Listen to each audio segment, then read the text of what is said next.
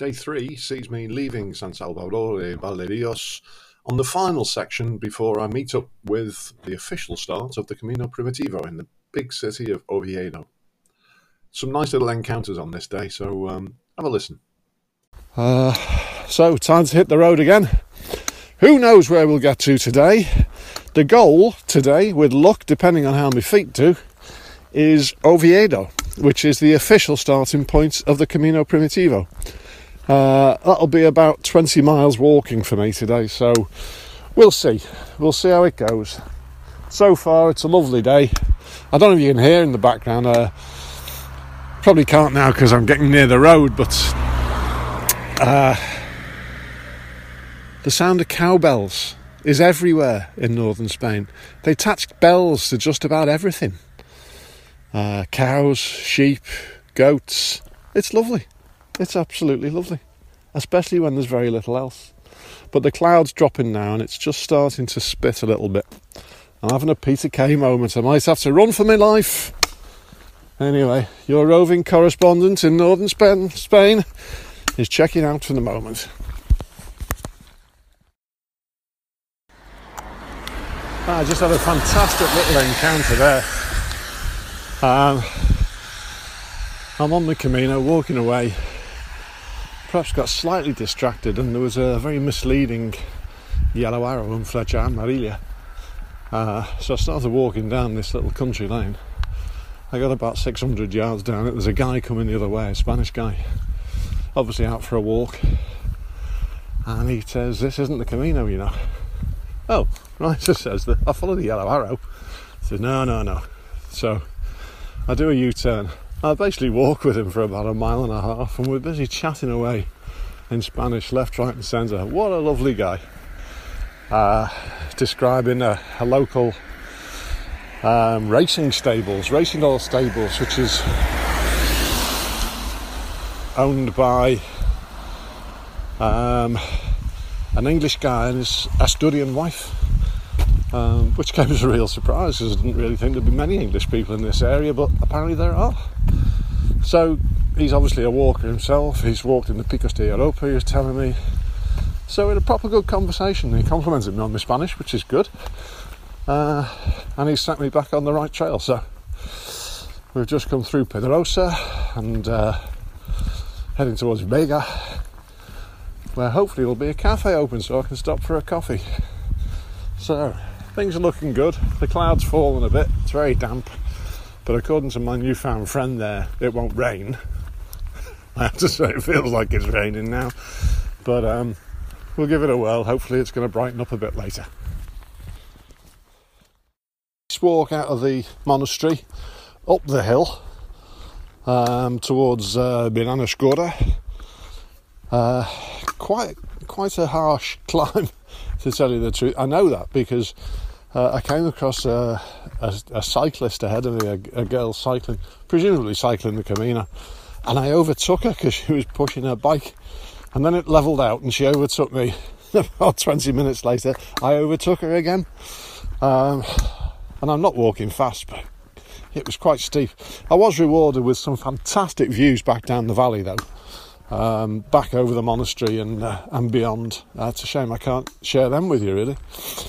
Um, so yeah, up to Benanascora and uh, through another few places. Again, tricky to keep on the uh, the waymarks, and the guidebook doesn't help too much, but um, such is life. Um, yeah, one of the things I really love doing on these sort of trips is comparing the uh, the agriculture and, and the stuff around that. It's big farming country, this. And one of the things that you'll see in northern Spain, lots of, are things called hórreos. Not so, not the little black biscuits with the white filling, but they are um, like food stores, uh, usually grain or maize, and they're like a shed on stilts in a way. So you'll see these pillars of stone, usually with like a mushroom cap um, on top of the, the, the pillars, and then the, the, the shed or the hórreo is built on top of that. And the mushroom cap stops uh, vermin uh, climbing up and being able to access the, the stored grain or, or the other crops. But here in Asturias, they're huge. Some of them are as big as houses. Where I've seen them before in the likes of uh, Galicia, uh, they're a lot smaller, a lot more narrow, um, usually only, I don't know, about 20 foot long at the most, some a lot smaller, and about four or five foot wide. But here, they must be like, I don't know, 30, 40 foot square, some of them. Uh, you know, people have set up tables and chairs under some of them. Um, but they must harvest more stuff and must need to keep it longer. I suppose they put apples in there and that sort of stuff in this area.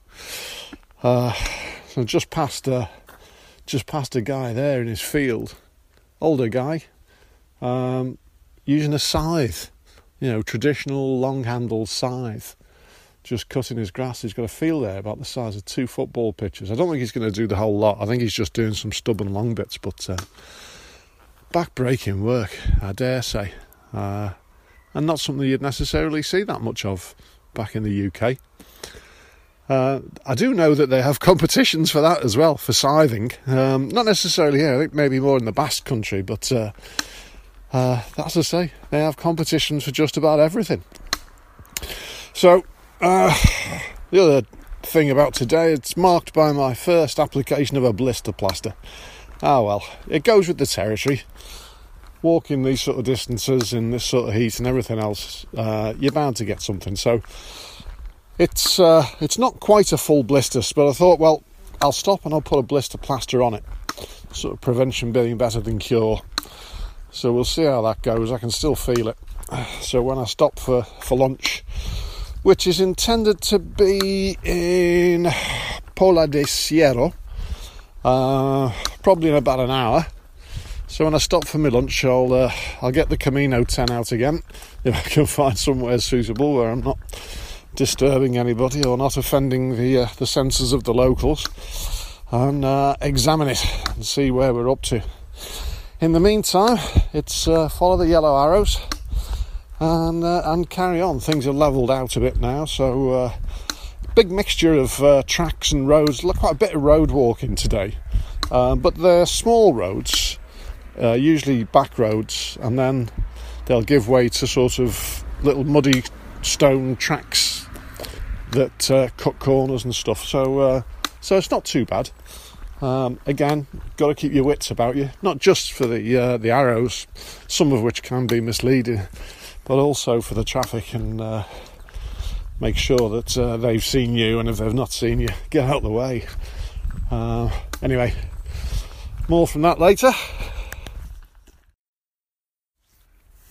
So I just arrived, uh, like a little chapel called uh, La Ermita de la Bienvenida, and there's a little notice outside, uh, which, if I can read it, says cuenta la tradición que en el entorno de Vega existió un monasterio cuyo prior tenía por costumbre salir a recibir a los peregrinos que se dirigían a Santiago por esta ruta, a través de la campaña sierense, junto con una libra de pan y un jergón de hojas de maíz para el descanso.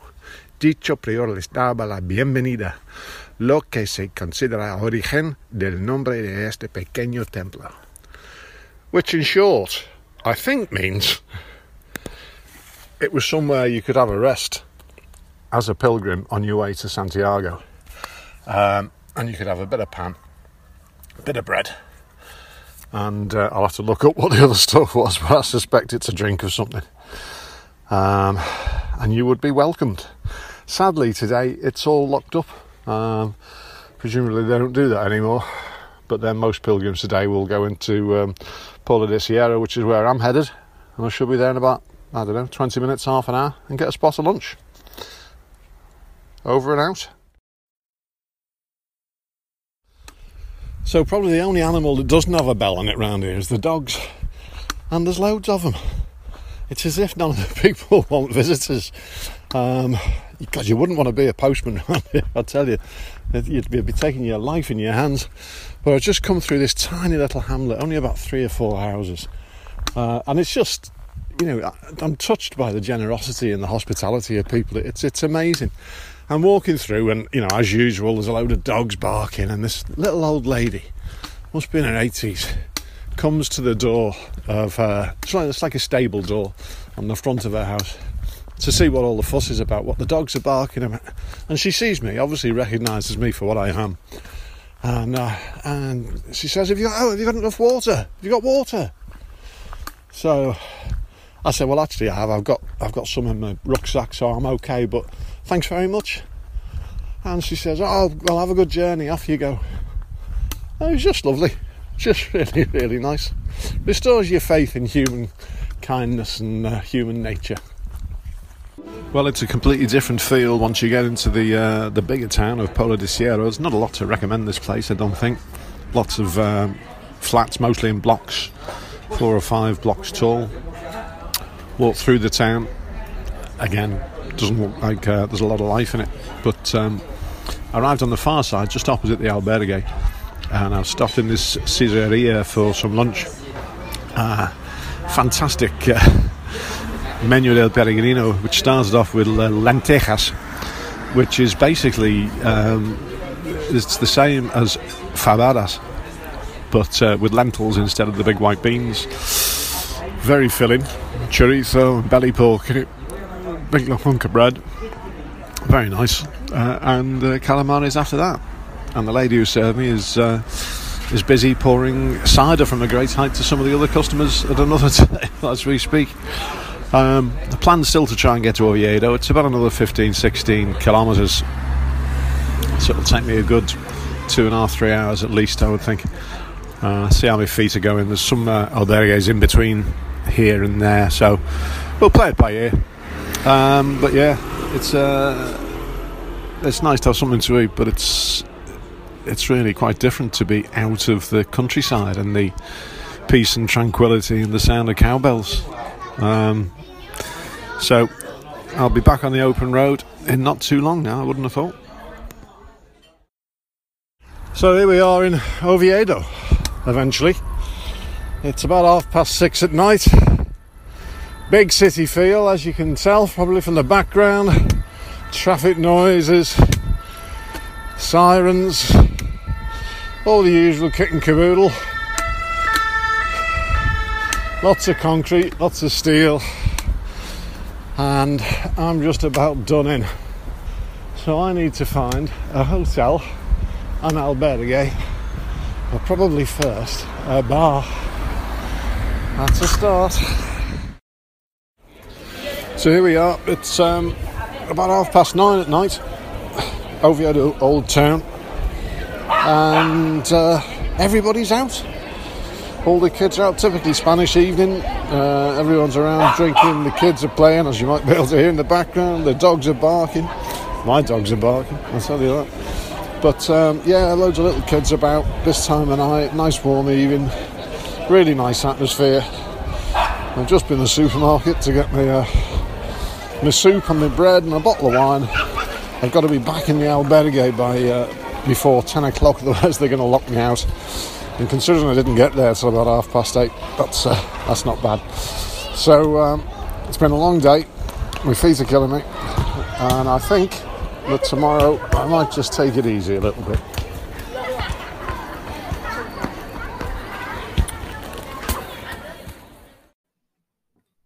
Journal entry for day three reads 30th of the 8th. Pretty much all dry, except NYPD t shirt. Overslept. Past 8.20 when I got up. Quick breakfast, organised and out. Uphill for a mile or so to Alto de la Campa, then down and levelling into Figueres and Pedrosa, where I went off piste. Brought back in line by my new best mate, who walked with me about a mile or so. We parted, and I stopped shortly after to sort that developing blister on my right foot. Brackets ball. It's defo raining, despite his best weather forecast. Stopped for a quick coffee and more Compeed in La Vega de Sariego. From then, combination of roads and tracks all the way into Pola de Siero. Cider pouring and peregrino lunch at the Sidreria, lentejas and calamares, red wine and water. And it explains in brackets lentejas, a bit like fabadas, but with lentils instead. Plan is still to get to Oviedo, feet allowing. The old guy from the albergue opposite came and asked if I wanted the keys. Sun came out this afternoon, so it was quite warm. Didn't put my hat or cream on because it was patchy cloudy. Had a few stops to rest, e.g., Santuaria, at just short of Meres, brackets photo of Capilla de Santa Ana. Feet out, and just before Coyoto. Walk from there into Oviedo was a grind. Stopped at a supermarket on the outskirts of Oviedo for a can of Aquarius and water. Life giving. Signage to the albergue was poor, and the albergue itself ain't that good. Bit like Astorga. Sparse, but it'll do. Got some stuff rinsed through. Could really do with a wash. On the maiden for tomorrow, with luck. Went into town, found a Mercadona, and got soup, bread, cheese, and wine. My life is complete. The phone is showing I've walked 29.2k today. That includes the trip to the shops. But the book tells me I've walked 32.7, or just over 18 miles. Feels a lot more. The stage in the book, tomorrow, is 29.5, so not much less. We'll see. Brackets. Albergue seems full of hippie types, mostly German. And there endeth the journal.